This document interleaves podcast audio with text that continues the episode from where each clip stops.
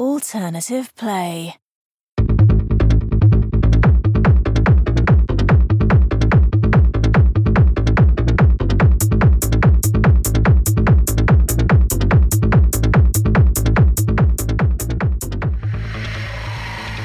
Welcome to Alternative Play, a podcast that explores both the worlds of kink and nerd culture. No matter what your flavour of fun is, we talk about it all. The podcast where nerd and geek culture meets leather and latex. So tighten your restraints, break out your comics, roll a d20, and get ready for some fun.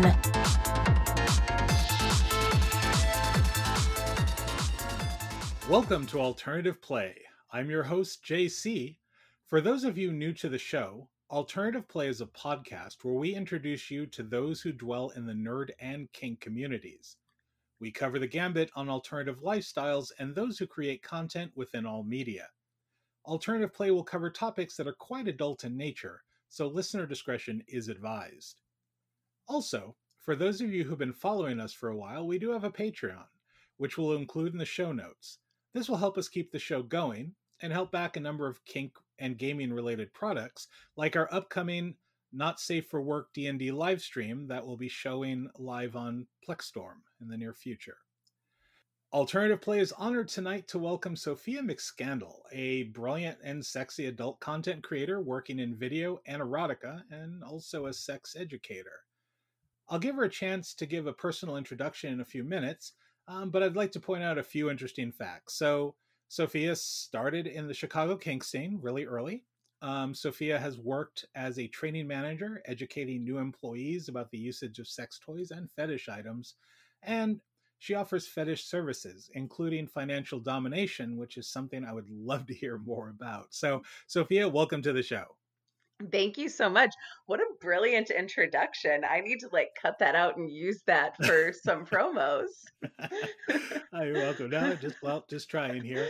Before we um, jump into your experiences and talking a little bit about yourself, give us an introduction. Who is Sophia McScandal? Sophia McScandal is a hypersexual, all-inclusive erotic adult content creator. And I like to say that because I create adult content of all kinds across all medias, whether it be from visual to audio uh, to actual task based services. So we'll definitely get into a lot of what you do as as we go on in the interview. But one of the things actually I really want to ask you about because so I grew up in the San Francisco kink scene roughly in the early 90s, which is probably a a millennia ago. But anyway, that's it was definitely a different scene then when I finally came back into it a few years ago. Um, I kind of took a, took a hiatus, but I'm curious, what was the Chicago kink scene like when you uh, came into it?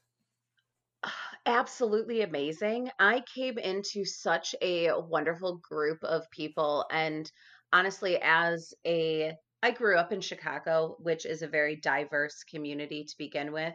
Mm-hmm. So I I always felt very accepted in terms of my sexuality, but when you find a community of people who have the same sexuality as you or the same proclivities as you, I feel like it just it opens your world up and and the chicago scene was so accepting and there honestly is so much to do in the scene that i i mean i i jumped in head first and i have to say that there really there's a chicago group uh, that i believe there is a lot of uh, divisions across the nation uh, the chicago tngc the next generation which is a munch that had probably about 20 to 30 people who were attending on a weekly basis on average.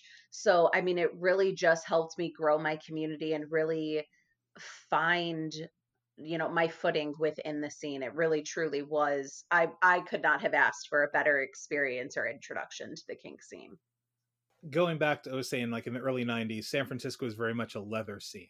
Like it was just weird. There was no you know, like things like DDLG and other sort of yeah. DS roles didn't particularly if they did exist, they weren't particularly in the scenes that I was in in the circles of.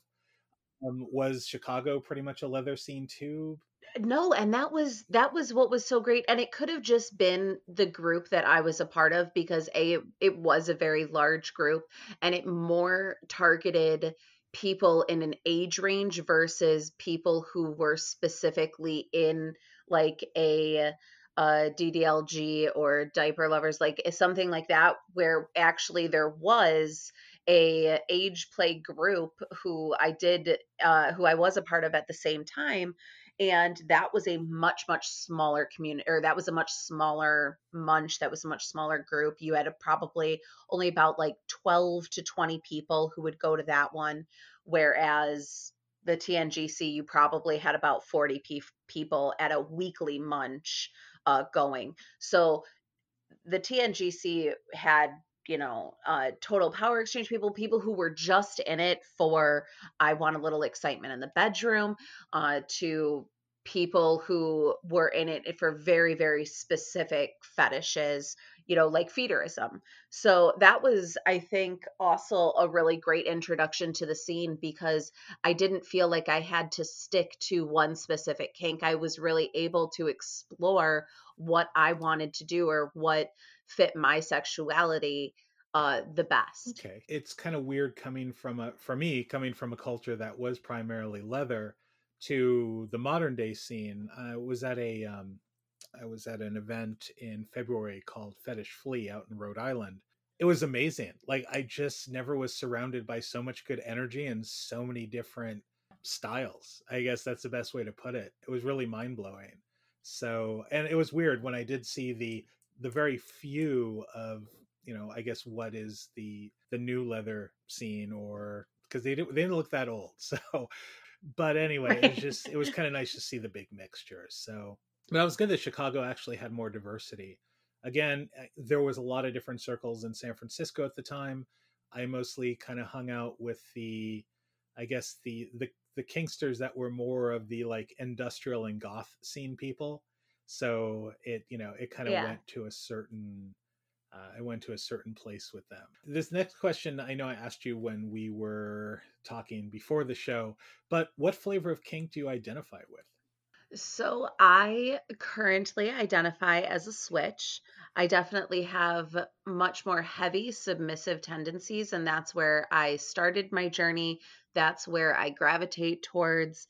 However, I find it very difficult to let myself be in that position and be vulnerable and trust somebody in that regard. So I find myself these days gravitating more towards the top mm. side of things. I do definitely consider it topping more than being dominant because I don't get the same gratification or release out of that. I do get satisfaction out of it. I do obviously enjoy it very much. However, uh the that like craving uh definitely comes from being submissive versus uh, being uh doing any topping actions. Okay. So you mentioned uh in your survey that you worked in an adult store and so I have a couple of questions around that. So I'm sure being around different people with different tastes was kind of fascinating, especially I'm sure there's a lot of different people that walked into that store. You know, eh, people always expect it to be way more salacious than the job actually was.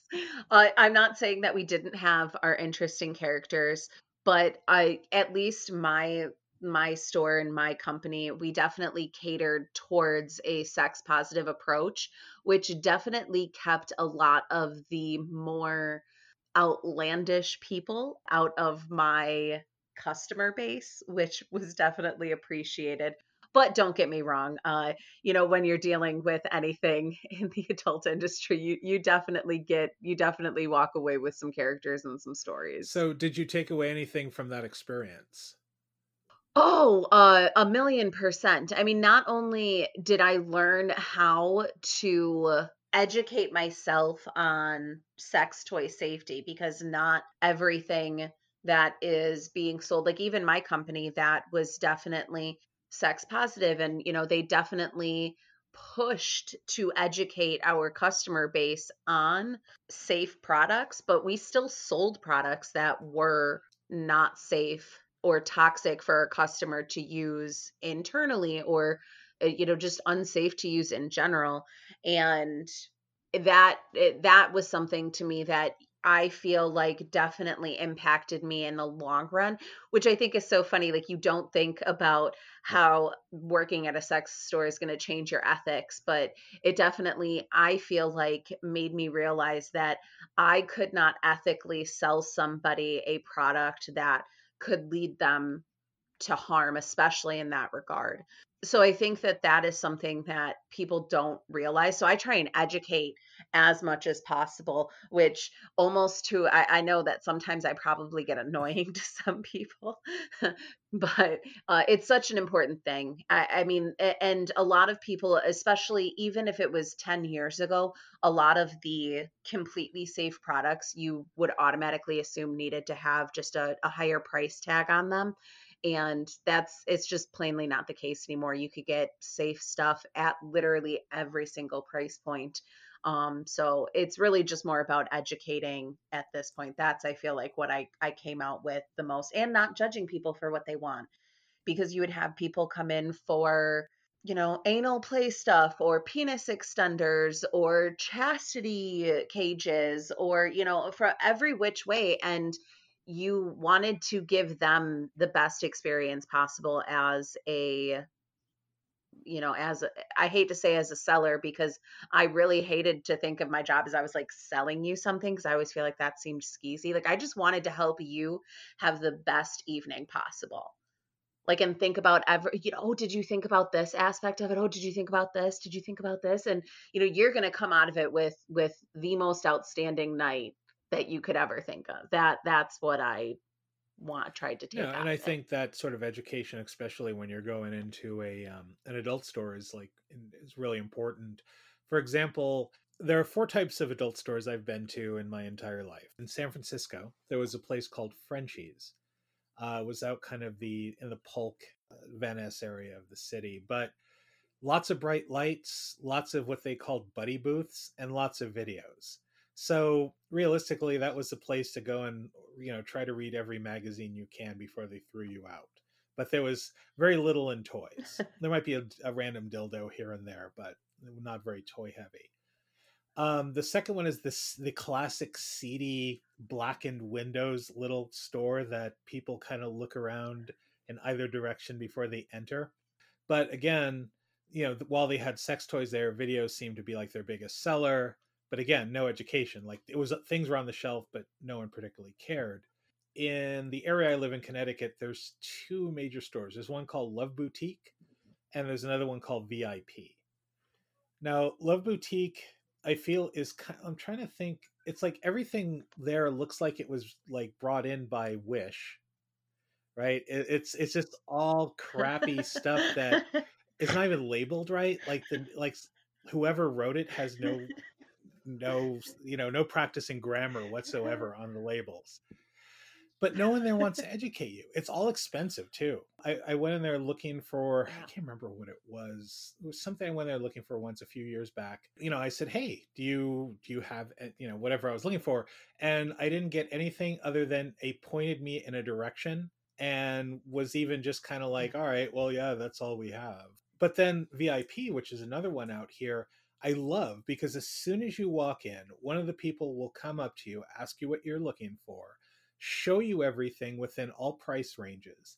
And then once you say, Hey, I'm really interested in that, they will actually have a demo model somewhere and bring it out. Like, so if it's a vibrating device, it'll, you know, they'll take it out, put batteries in it, and kind of, you know, put it against your skin to go, oh, well, this is what the, you know, this is what it feels like at low, this is what it feels like at high it sounds like your experience at VIP is exactly what my job was like at the location that I worked at. Yeah, and it's a really nice experience. So when you leave there, you feel confident that, and not only just will they test the toys or whatever, but they will also like, yeah, sit down and they'll say, all right, well, look, this is how this should be used. This is how some people use it and answer any questions if you you know they'll even like if you even ask about lube they'll take you over and pretty much explain to you almost what every bottle does you know this one has this feeling. Yep. so that i really like and that's the sort of place i'm going to go to. However places like uh, love boutique in uh, and again in my area i just it just feels so empty. It's like all right i'll go in there. It's overpriced. It's junk and no one bother wants to bother to even tell you what it is while you know you go to some like vip and they just everyone there is going to be running around um, helping you answering questions uh, even kind of walking you up to the front to just kind of go all right well is there anything else? You know here you know here's a cashier. So i really you know love the fact that that was your take on it. Realistically i think any adult store owner should have staff or you know at least one person that's kind of the the Yeah. toy guru or you know or at least someone who knows something about like sex education because you know it, Yeah. it's going to be really helpful And it's constantly evolving. That's one thing that I learned. I worked at my company for over five years, and the toys and the knowledge that I came in with, it grew so exponentially, and things were constantly coming on the market and things were improving. Where to, if you don't, if you're not constantly learning, especially in that regard, you will be left behind for sure. Now, the only thing I kind of laughed because one of the reasons I went into VIP in the first place, God, about a year ago, was I was I was basically looking for um, BDSM gear, and all I did was just like look at things and go, "Do people really use Velcro?" So I mean, and as as someone pointed out and told, and basically I was a little shamed by it, but you know there are some people with um, certain disabilities that Yes. Velcro is very helpful to use because it's easier to take off than trying to. Because believe me, I have um I have a couple of I want to call them shackles. They're not shackles, but basically restraints that literally I build a sweat trying to like pull the thing into place. So I can kind of see where Velcro can be a little easier to use uh, for sure. But um, you know, but it was just kind of disappointing to go in there and it's just like, oh look at this, this it, everything looks so cheap. So obviously, when I went to the Yeah. event in February, I probably dropped about three hundred dollars, and and I just I'm going, this is real leather, and this has like, you know, just it was kind of like I don't know, one of the kids in Willy Wonka's Oh. factory. I was like freaking out. It- it's so bad. My coworkers at or my old coworkers at this point because I no longer work at at the sex shop anymore. They still know all of my, you know, all of the things that I would tend to mm-hmm. gravitate towards. So anytime in particular, one of my big things is I really really love gags. Gags of all kinds, especially if the more unique they are, I tend to gravitate towards them more. So they had gotten a pure silicone rose gag uh, that is just, I mean, it is stunning. I mean, just a complete work of art. And they texted me, it had come in in shipment, and they texted me saying, Hey, by the way, this came in. And, and I texted back, I was like, You could put that aside. I'll be in this weekend to pick it up. Like, so it's nice to still have that in too. Absolutely. Yeah, the scary thing is the the last gag I bought. Well, actually, the only gag I bought was off of Amazon, which is even kind of weird that you can just go on Amazon and go, okay, I'm going to order a coffee. I'm going to order. Um, here's a book that I want, and yeah, give me a ball gag too. Just you know, toss it off the box. yes. So, but so there's a question though. I mean, would you, having worked in the adult store and having worked with kink and sex education, toy education, uh, what are your thoughts on the fact that some of these things can just be ordered from Amazon and shipped to people? You know, it's really hard. I understand that a lot of people that there is either a a financial aspect to it. Uh, a lot of toys are just they're plain old they're expensive and Amazon has prices that are very appealing. However, there are a few reasons for that. Typically, most toy manufacturers have, especially for rechargeable toys, which are typically the more expensive toys, which are typically what people will uh-huh. gravitate towards at a lower price point on Amazon. A lot of those manufacturers have year long warranties, or some of them even have lifetime warranties for some of their products. and they will not honor those if they are purchased through Amazon because you cannot verify that that is a legitimate toy. You don't know if that was Mm. resold. Uh, there's a whole bunch of really sketchy stuff about Amazon. However, like I said, I do understand that, you know, there is a financial aspect to it and it can be difficult to find those toys at low prices. What I would say is that you have wonderful companies like Lovehoney and Babeland and all of this kind of stuff, or the direct manufacturer who they will eventually run a sale. And I know that it stinks to have to wait for something that you want right now, but doing it through a legitimate ch- channel, doing it through a legitimate Mhm. channel will always behoove you in the long run, is typically what my answer is uh, for somebody who is looking to purchase something through Amazon. That makes a lot of sense. It's just again going back into that uh, talking about that sort of like if you buy something and you're not sure how to use it. Although most of the stuff on Amazon isn't particularly complicated. Like most of it is vibrators, nipple clamps, and and Yes. well, they do sell floggers and whips, which that can, without properly knowing how to use those, can do a lot of damage. But for for whatever reason, I did buy. So my it's confession time for me. I did end up buying a, a flogger on Amazon, which I thought was kind of nice. But then I bought another flogger at the event, and I just can totally tell the difference between the Amazon flogger, which honestly you could like I don't know who it would possibly hurt, or you have to swing like crazy to like even get a, a sting.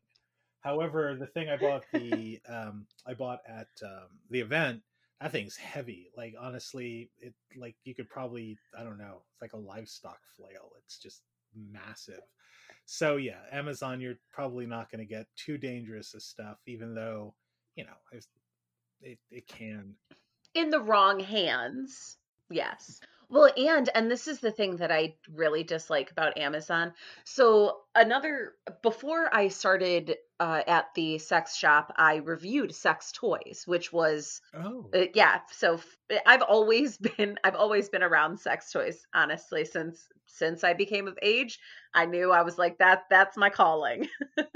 but so I I also know because of that, once again, the ethics of that is that you really shouldn't, if any company, no matter what, is giving you a product to review, they're not giving you a product for a positive review. That is, it's literally illegal. They cannot, you know, but whatever. A lot of people don't care because they just want the product. Uh, so that's also what you get a lot of on Amazon is these really sketchy people who will offer, oh, well, I'll send you a toy. You just have to leave a five star review.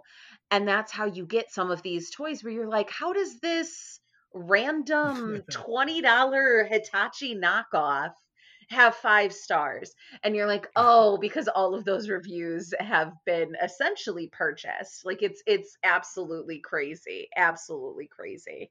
Oh wow, that's oh I never even thought of that. It's it's mar it's marketing, Yeah. pure and simple. Yeah. So, but int- yeah, it's an interesting take. Although, like I said, there's very few things I bought on Amazon, and the stuff I have, I usually buy to give away. Yeah. So, like if I like at the event, I had some, uh, I had a few toys that I was just like, all right, bought these on Amazon. So let's let's switch a little bit of gears here. So going into fetishes, not that we're really switching gears by talking about fetishes, but anyway, so the one that I really, really, really, really, really, really, really want to know about because it it sounds interesting is financial domination. Like explain financial domination.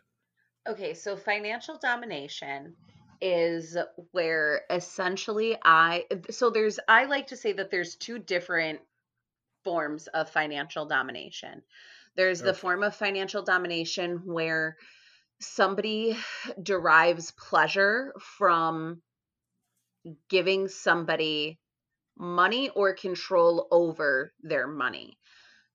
So, just pure, plain, and simple, you are not looking for anything else out of the interaction other than finding yourself in financial strain or that like worry of we all- I mean, I don't know about you or your listeners, but I have had the, you know, strain from one month to another of like, oof, you know, uh, okay, I'm I'm really glad that all of this stuff lined up so I could pay this bill or like that worry of mm-hmm. is is this going to get paid on time?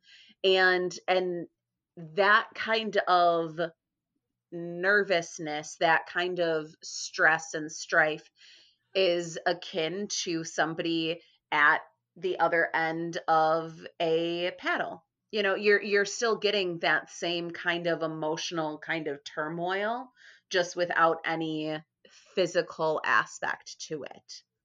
So that's that's one part I would say of financial domination. And then okay. the other part of financial domination is more about uh, either coercing somebody from their money or eh, convincing somebody to part with their money or else taking complete control over their financial aspects. So it I would then get your entire paycheck. I'll make sure because if if I am financially dominating you, I need you to continue to have a roof over your head. I need you to continue being fed. I need you to continue all of your necessities will be taken care of, but you might not be eating macaroni and cheese for dinner. You might be eating ramen because the rest of that money is going to go towards me then. Uh, that is more of then a, a portion of financial domination as well. So one or the other, which both of them I I, I greatly enjoy. wow, that's I mean, it's interesting to like that first part where you're talking about the stress of not being able to make ends meet actually is is a fetish. I mean, I get you know, and again, I don't fetish shame, but that it's just my brain is just going okay, right? Or, or I mean, would you consider an accountant a financial fetishist. yeah. Like it just that last part was just like, wait, doesn't an accountant do that? Like take all your money, pay your bills, and then tell you not to spend your money? yeah, yeah, true. Wow, it, it, gives a whole new light to CPAs. Yeah, yes, exactly. Do it with some high heels and a whip, and you you've got a whole new market. so I know that there's other there's other fetishes that you um, help others indulge. Uh, do you want to talk a little bit about that? Oh goodness, I that honestly, and this is probably very apparent throughout. Hope, uh, hopefully, it's apparent throughout this interview is that I, I truly love exploring all fetishes. Yes, there are some fetishes that I definitely gravitate more towards. I personally really, really love taboo role play. I really love, I really love gags. Um, I really love uh cuckolding scenarios. I love all sort of all sorts of feet and foot job content. Uh, those are probably the things that I gravitate. Oh, and burping. It's like the weirdest thing that people love porn of, and I I happen to find it hilarious. I think burping is like the funniest thing in the world so those are those are the fetishes that I tend to gravitate the most towards uh, helping people indulge.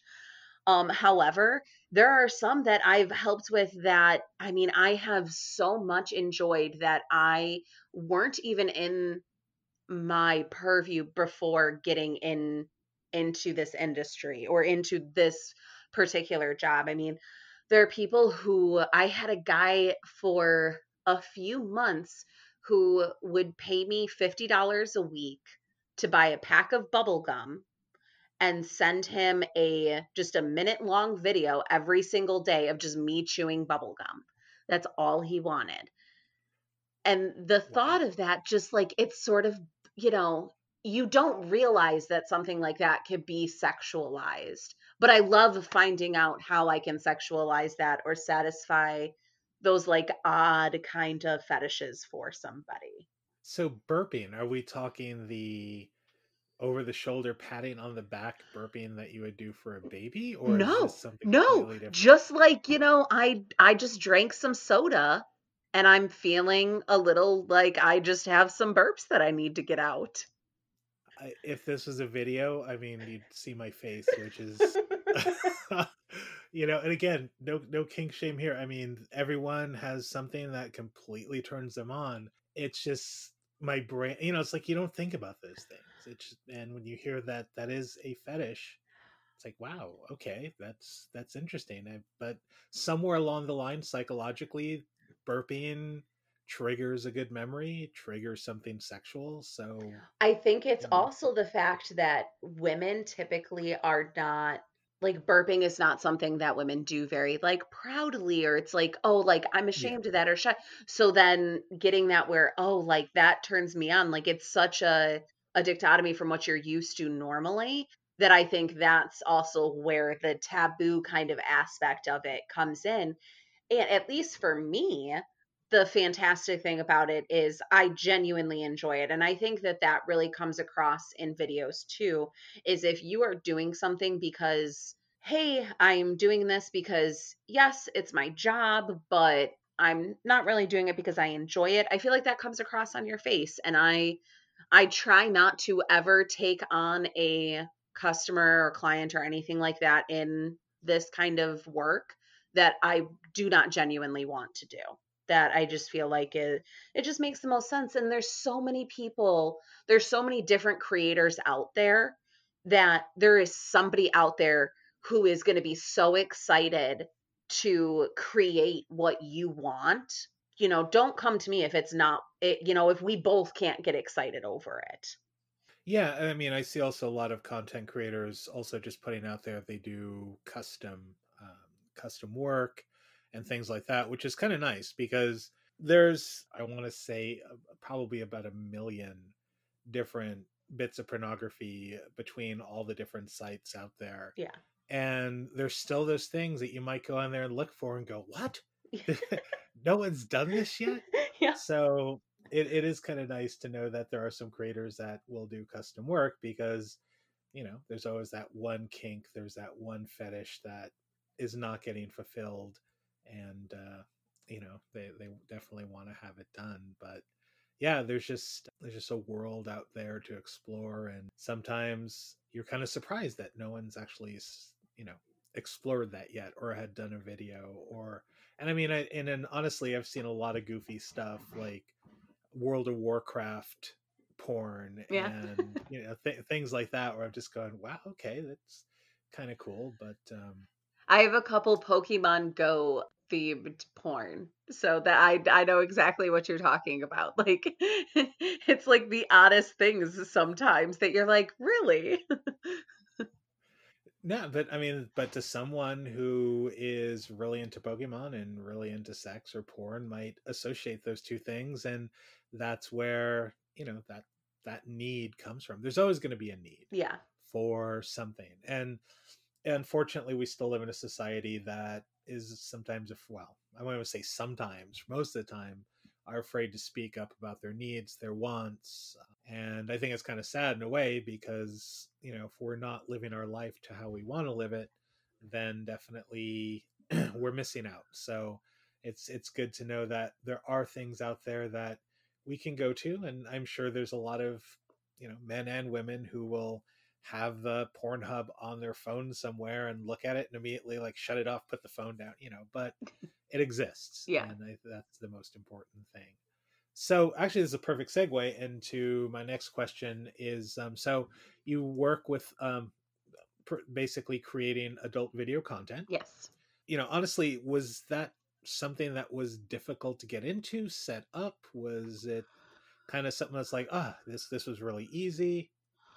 So are you asking more from a was the decision to do it easy or was like the process of like once I made that decision to get everything started was that easy? Probably the um the the second one, definitely. But I'm just I would be curious to hear just what your thoughts were on beginning to do it. So I I began to do it because I have all as this interview has proven, I have always been very sexually open. Um I've always I have always taken that kind of those kind of photos and videos obviously just for, you know, my own personal use or for, you know, my partner's personal use. And a little over a year ago, I had decided that I, you know, me and my partner were going to restructure some of our financial earnings. And I had realized that I needed to, or I wanted to start monetizing what I was already doing. And so I started looking into that. I did a lot of research, and I would recommend that anybody who was looking into doing this would do a lot of research because it is definitely not something that you can uh, okay so for example i i worked at taco bell briefly mm. that's something that i technically never need to tell people people would never know about me and it doesn't make a difference one way or another obviously but yeah. if i tried sex workout and quit after two months it is a lot more difficult to brush that under the rug. You know, online sex work, the internet is forever. And to make that jump, you really do have to think about that before doing it.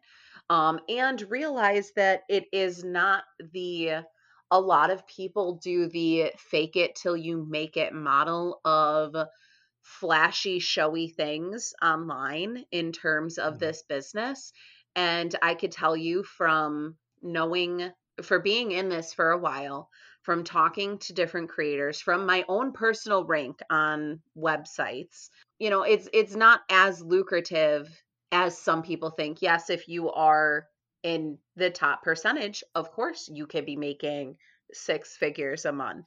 But an average creator by no means is is making uh, that I wish. Um, so mm. that's something that I think you need to be very cognizant of before coming into the industry. Do a lot of research, figure out what you want to create, um, figure out what you want your uh, your sort of like persona and branding to be. Um, and then go from there. From there, I that I think depends on what websites you're going to be on because certain websites are geared more towards fetish content, more towards boy girl content, more towards trans content, more towards, you know, uh just solo content. I mean, they're every single clip site has something that they more so specialize in. So once you figure out your branding that should be where you focus but then it's it it is pretty easy. All you need is your is your id and and a phone. Honestly you don't need a laptop you don't need a computer. As long as you have a halfway decent phone you could you could do everything that you need to do for this for this job. I got to um, watch one of your videos. Yes. And the the sound and picture quality was excellent Thank it's you. weird. It's like, yes, it was. I'm talking about porn. I'm going. The sound in the video is excellent, but it was actually. You see a lot of stuff that stuff that people claim to have uh, done professionally as well as professional, I guess, as it gets. And it's just like really, you know, either the video's kind of off, or it's only done in like 720p, or the audio sounds like I don't know, someone just put a box of handkerchiefs over the microphone. But what you had the what the video I watched, it was again uh, the video was very clear. the The sound quality was was great. Did you go out and invest in the equipment, or are you just using a phone when you do that? Because I'll be really like if you say phone, I'm gonna be like, whoa, that's that's pretty amazing. Okay, so I know which video. I I did not use my phone for that video. okay. um, I did once once I got into the job and I realized that this is something that I wanted to do long term that I, I did start investing into it, which I would recommend. And I feel that anybody who is serious about the job, it when I say that uh, anything that I put into uh, into this job in terms of equipment, I have gotten back tenfold. Uh, improving the quality of the product going out is it, it only increases where you could go down the road. And I do agree with you that there are definitely some lower quality uh, things out there. But I don't want to throw shade because I to- I know for 100% certainty that there are a handful of videos before I upgraded some of my equipment that I do sell that are definitely I don't know if I have any that are 720, but I probably have some that are like 1080. but I do believe that in order to I could sell a video that was low quality in terms of my visuals or in terms of my audio, but the likelihood of you coming back and purchasing something else from me is very, very low if my quality is low. And I like to create return business. I think that if somebody has the ability and niceness and all that kind of stuff to make a purchase from me once, why would I not try and encourage that again? And that's sort of in the realm that I lie. And honestly, with Facebook Marketplace and Craigslist and all that kind of stuff, a lot of the equipment that people are looking for in order to upgrade is being given away or being sold at a fraction of the price. The ring light Yeah. that I have, I did not pay a single cent for. I think probably the thing that I I my I got a full length mirror, didn't pay a cent for that. That was on Facebook Marketplace. I I think the my or that is the time where you can go to Amazon and that's the perfect place to find equipment like that. Uh Yeah. not that this inter- not that this interview is a great uh advocate for or a great uh selling point for it, but the microphone that I have I bought on Amazon. so there that that is the perfect time to utilize that. And yeah, lighting is probably the biggest thing though that I would recommend that somebody purchase before even purchasing a better camera. If, if even with just your phone, uh, you would be fine. I would recommend purchasing lighting before anything else because exactly like you said, that it definitely sets you apart when you could see the action that is going on. I mean, that's that's the sexiest thing. You want to be able to see what you're, you know, what you're purchasing essentially. No, absolutely. And I, I will be honest and say that I do have a couple of your videos bookmarked for later purchase. Oh so yay! definitely. I totally get it. Because one of the things, so a couple of things annoy me about video at this point, and I know this this interview is not about what disturbs me in video, but I think I'll just voice it since the conversation's on it. Is some people still use music like it's 1985? you know, it's like all right come on that's that, that's that was great in the 70s that was great in the 80s but uh no we don't need funky you know wow wow wow music while you're uh doing things You're my favorite person right now. That is my biggest pet peeve.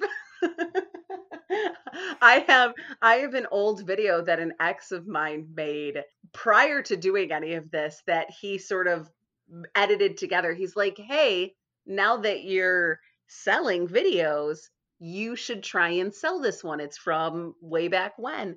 And I will tell you, it is the only one of my videos with audio as the underlying track because I, I, it is, but it, it is not as bad as it was. He had this really loud, like rocker kind of music that did not fit with what was even going on. Because that's the other thing. If you're going to have music, at least have it like fit the action and don't have it overpower what's going on on the screen and isn't like one of the sexiest parts of just any sexual activity is the noise of it all like the auditory experience of what's Yeah. going on. And i guess the second one is with video people who don't bother to do close-ups or change camera angles. Because it's eh, because yeah again it's like all right you're doing some cool stuff but from this angle i can't particularly see you doing the things that i'm watching this video for. Yeah. So you know so that that's my second one but the big one is like come on music it's um it's 2020 um and the second one yeah it's like come on just you do a close up. Get you know. I understand that maybe some people just set the camera off yeah. to the side and then do their thing and go, "Look, I made a video." Well, that's great. I'm not going to. I'm not going to discourage uh, creators because right. honestly, you know, I'm one myself. You know, I do podcasts and I do streaming, but still, it's like you, if you don't make it interesting, then the, and again, something to you said is that no one's going to want to come back and watch your next one because they're just going to go, oh, okay, well, you know, this was the put position here video yeah. that you shot from across a hotel room. yeah. So. Although I will say, and this is something that I have started doing, like one of my recent releases. Um, oh, I guess even in the normal video, I do I do have a couple angles, but it, mm-hmm. it is difficult. At least from a creator standpoint, the more angles that you have, uh, the the longer it takes in in the editing process. Yeah. So what I have found to do, or what I have found to work for me, is I will have one angle that really for the gist of it like captures everything that it needs to that mm-hmm. I'll sell as, you know, this is this blowjob video. And then I have all of the other angles that then I'll take the time editing into the video how it needs to be. And then I'll market that one as the deluxe blowjob video. So you get gotcha. more angles, you get more, you get more footage, you get all that kind of stuff. It's typically, uh, it, well, it's not typically, it's always longer. So, and then I charge a little bit more for that one. But either way, you're still getting essentially the same thing you know it's just if you want more angles if you want the more time that i spent on it you're just gonna have to spend you know an extra two or three bucks for it. Yeah i mean i do i do video editing through premiere pro and camtasia for my adult day job my big boy job.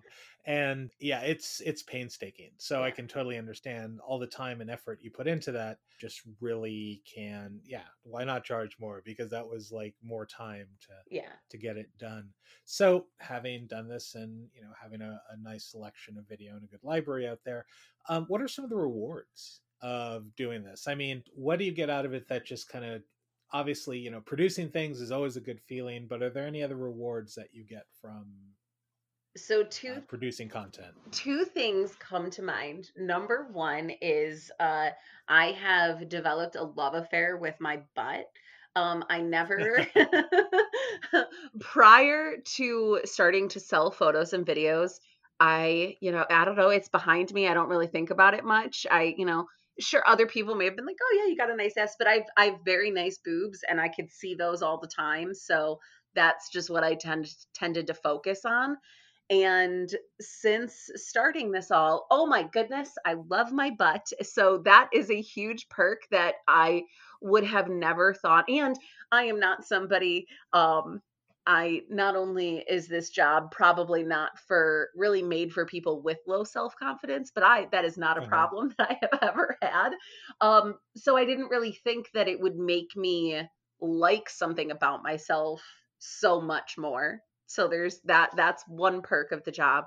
And then the other one is that completely like I'm sure nauseating and totally cliche uh you know, some of the customers, or honestly, just the friends that I've made uh, from this have j- just been amazing. You know, right now, obviously, a lot is going on with the coronavirus, and yeah. the amount of people who have reached out to me to who know like oh hey I, I know with your job that uh, you're still going to work like how is this going how is it like the amount of people who just are constantly checking in and concerned and who who at least if it is a if it is not genuine it is a very good act of of genuine compassion and concern for people. I i just i find that absolutely amazing and there are people who i genuinely if i take a photo or if i see something throughout the day or if i think of something they are the people who i want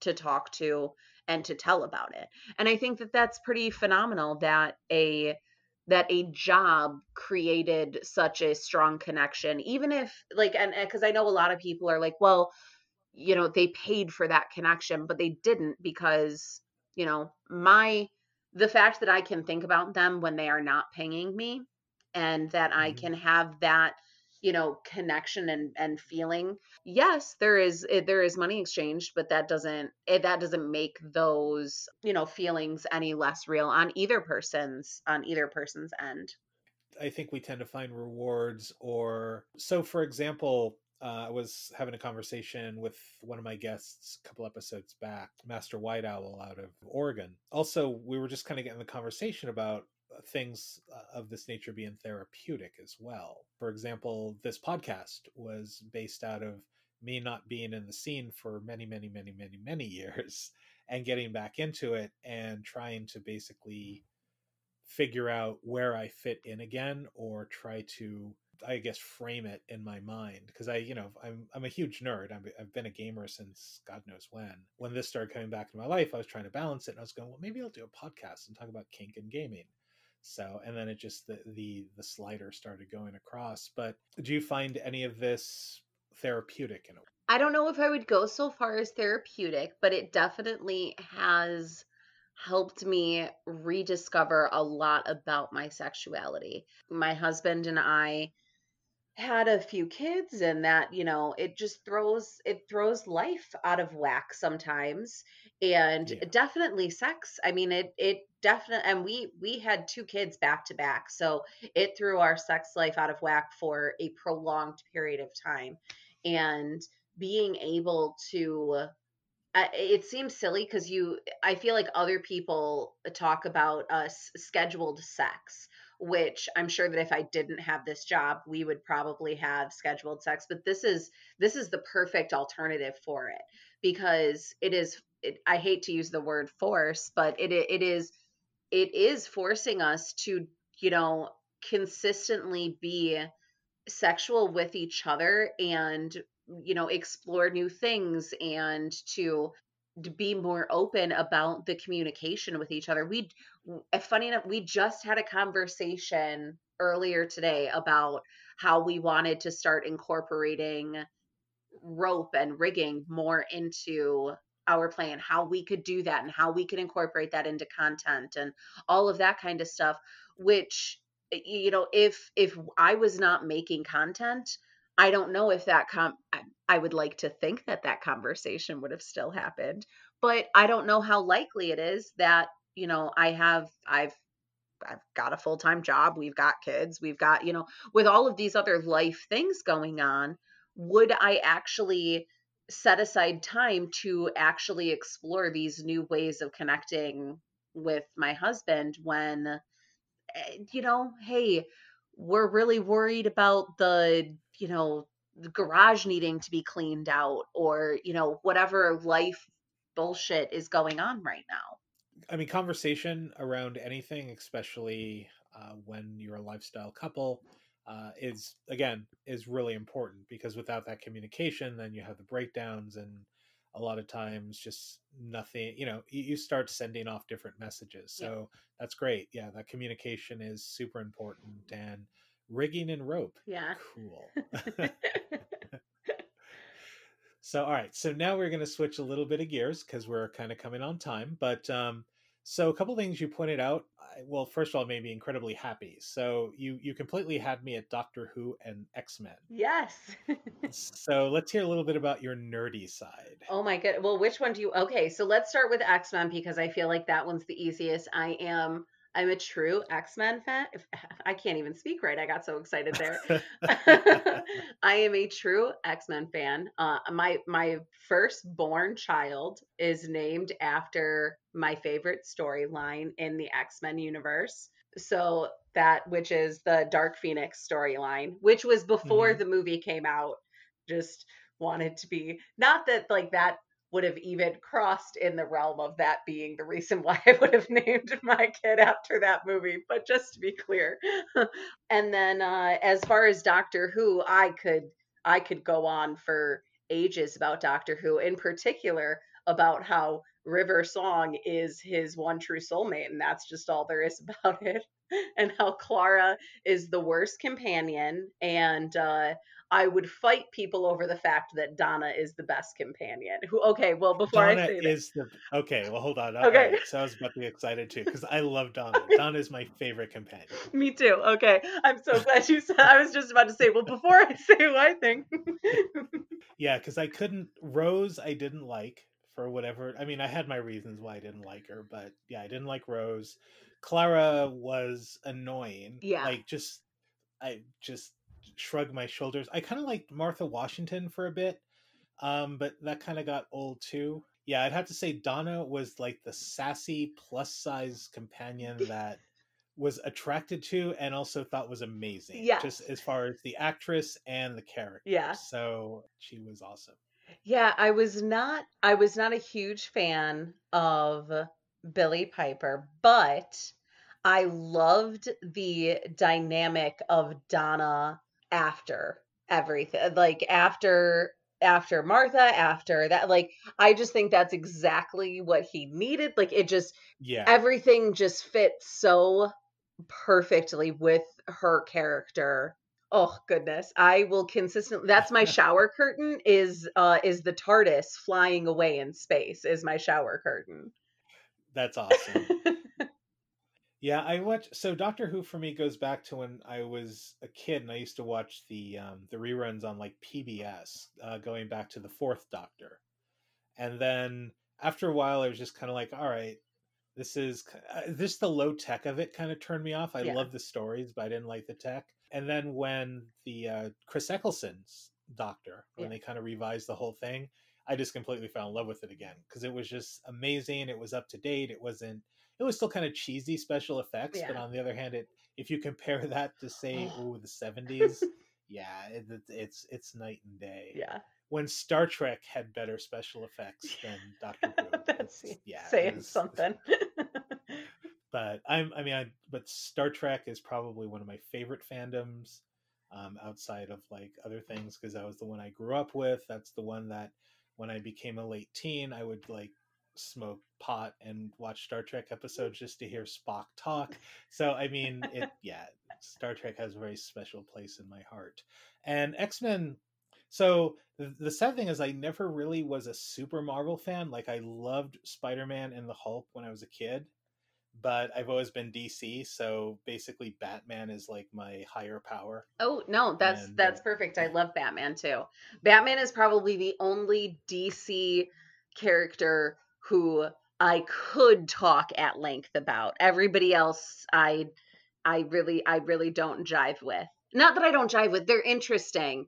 I just, you know, if I if I was going to sit down with something it would probably be and it would either be X-Men or I really love there is a local uh, independent comic uh, company comic publisher and they do a bunch of more like really really dark horror comics and I like those Uh-huh. as well. All right, and actually kind of leads us then to my my last question for you is scary movies, which to find someone who actually enjoys scary movies to me is is rare. It's kind of like I don't know finding the holy grail of of people, and it's weird. Not, I mean, I have a lot of male friends who love uh, scary movies. Yeah.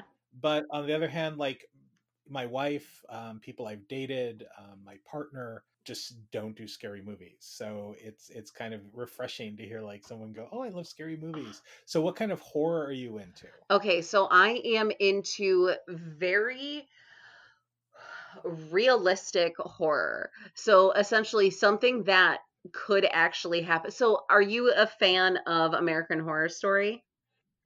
i've only sadly enough i've only watched one season really early on and i have one i bought on Vudu which is the roanoke season which i heard wasn't that great but i'm a big fan of that the story sto- of roanoke Yes. so Yeah, yeah.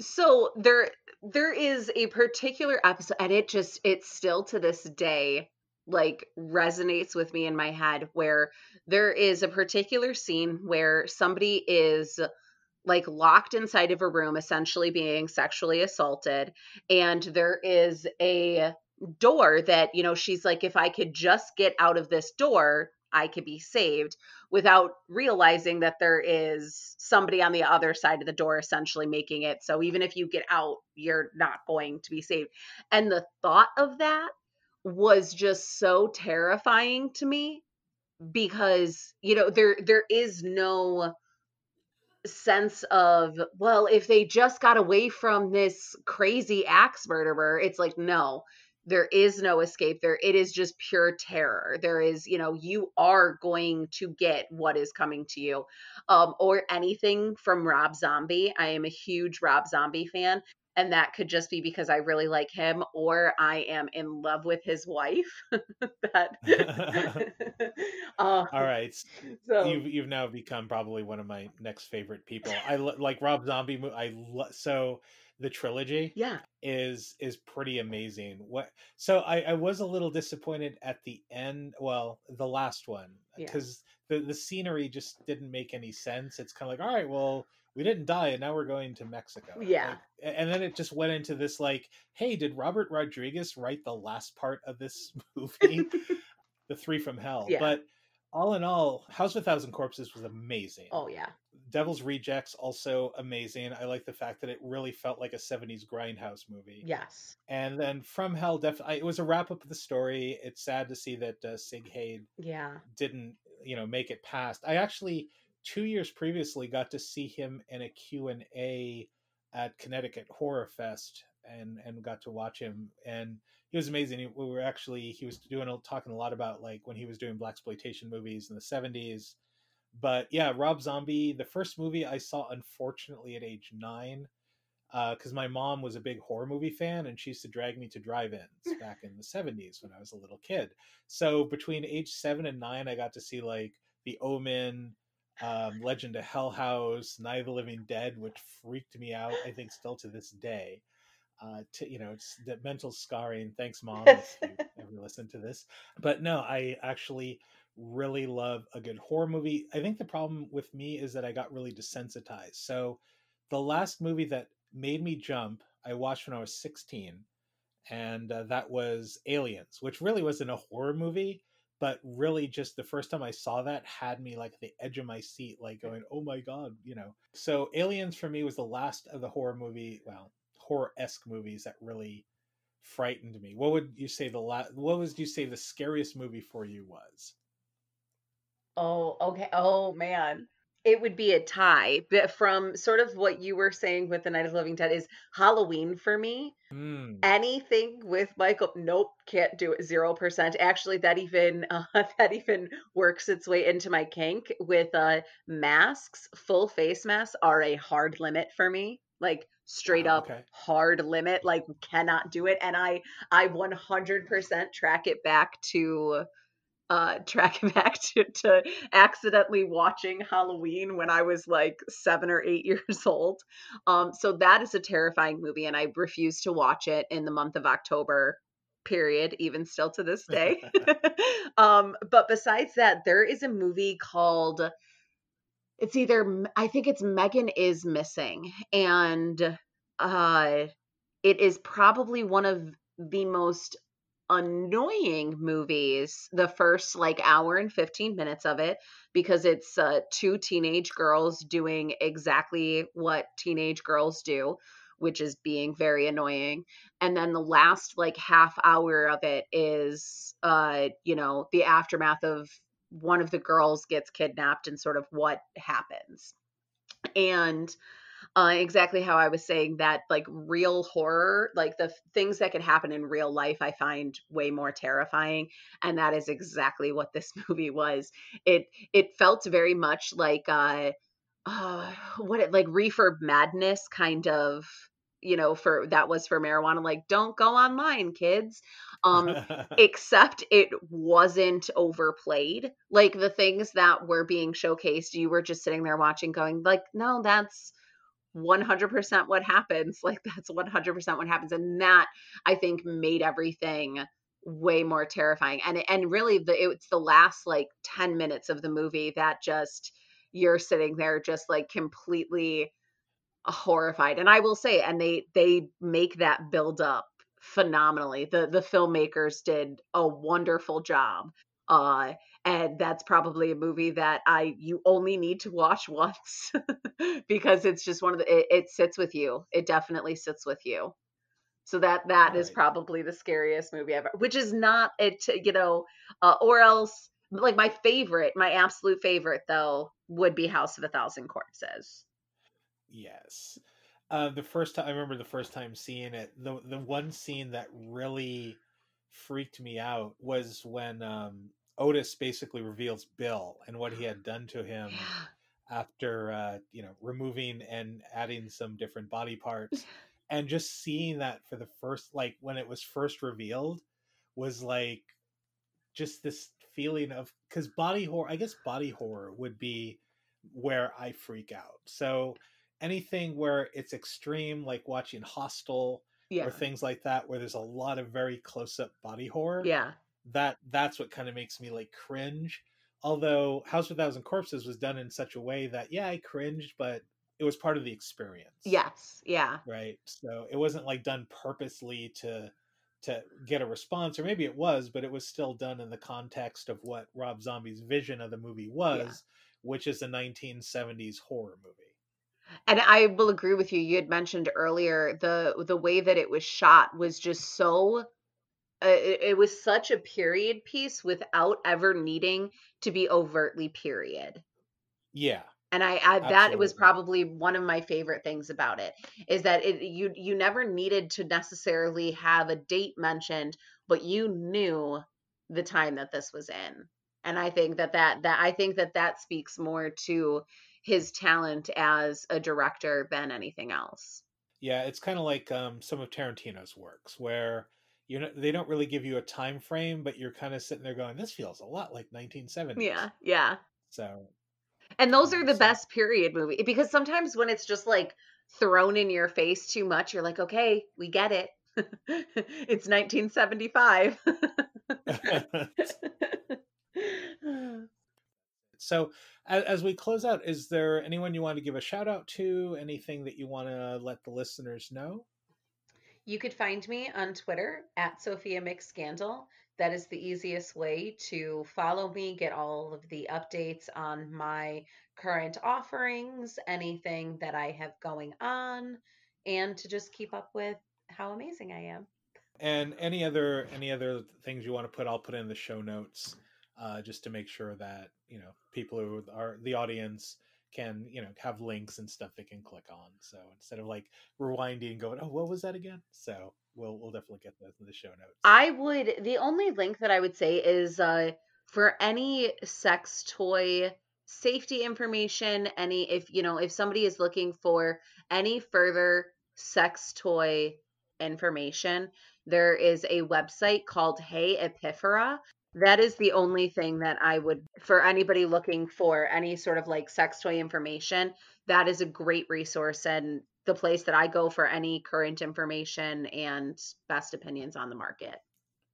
All right, awesome. And I'll I'll definitely add those into the show notes as well. All right. Well, thank you for being on. I honestly, this has been a really fun interview, and I can't wait to get this episode out. So, thank you. Thank you. Uh, this has been a blast for me as well. If you ever need another uh, another guest or anything like that, just let me know. Thursdays, I I really have a very boring life, so I, I'm pretty available at short notice if you ever want to do it again. All right. Awesome. If you have feedback on this episode, questions you'd like to ask us, or suggestions, send them over to our host me at host at alternative play.com or check us out on the web at www.alternative play.com and don't forget our patreon at patreon.com slash alternative underscore play. Thanks again for joining us uh, for this episode of alternative play. And remember dragons are not the only things that play in dungeons. So keep your gaming kinky safe and consensual